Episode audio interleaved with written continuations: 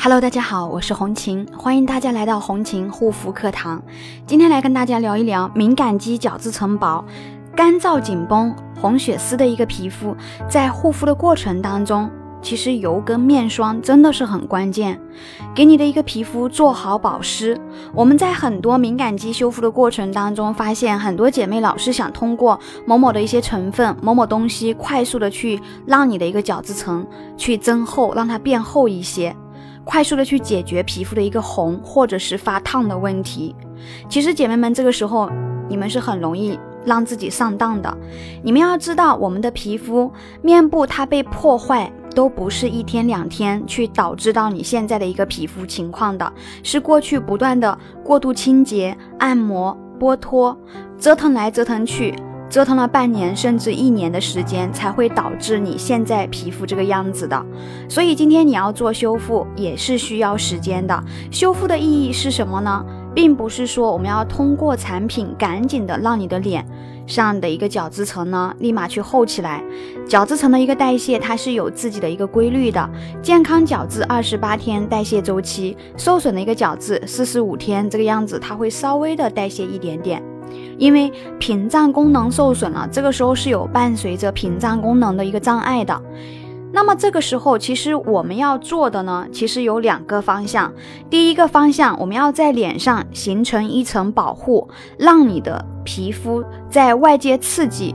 的时候呢，减少一些外界的一些侵入，比如说用油和面霜去补充油分，模拟建立这一层皮脂膜啊，就是让你的一个肌肤滋润，有保湿感。这个时候你的脸呢就有一定的耐受能力，你多多少少能耐受一些刺激。那么你们有没有发现，当脸上出现波动的时候，比如说刺痒啊、脸上的刺痛啊、红烫啊，第一个表现其实就是最开始是出现一个发干紧绷，因为干燥开始引起的这些问题。所以保湿滋养的话呢，给皮肤建立保护才是我们当下护肤要去做的事情。所以大家一定要把油跟面霜用起来，不要一味的只是用水呀、面膜呀、精华、乳液这些。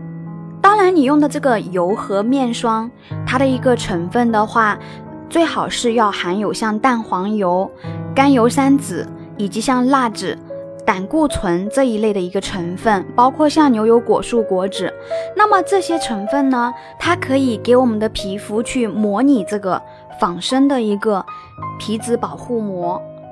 那么第二个方向呢，就是防止二次的破坏。你不要说今天我的脸上受损了，你不注重外界的刺激。你要知道，皮肤受损了，外界的这些变化刺激它从来没有减少过，不会因为你的一个皮肤受损它就啊、呃减少对你皮肤的一个刺激伤害。甚至你的一个皮肤太过于薄弱，它很脆弱敏感，稍微的一点点刺激，过去你能承受的，现在你的一个皮肤它就承受不住。所以说你这个时候呢，是需要去做好一个硬防晒的，要给皮肤去做好一个防护保护的。那么为什么建议这一类皮肤大家在出门的时候一定要戴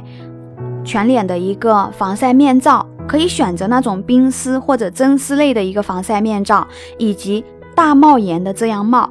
对不对？尽量呢避免去冷热交替呀、闷热呀，以及吹风啊。其实目的就是告诉大家，我们要防止外界一切的刺激去破坏、伤害你本身就非常薄弱、脆弱的一个皮肤，防止二次受损。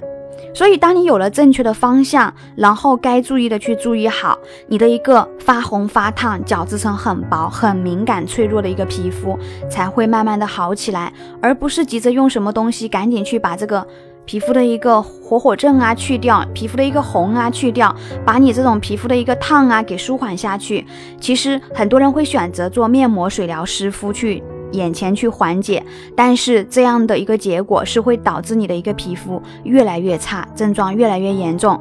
如果大家还有什么敏感肌肤方面的一个问题困扰，有什么不明白的，可以带你的一个皮肤照来找我，也欢迎大家给我点赞关注，给我留言。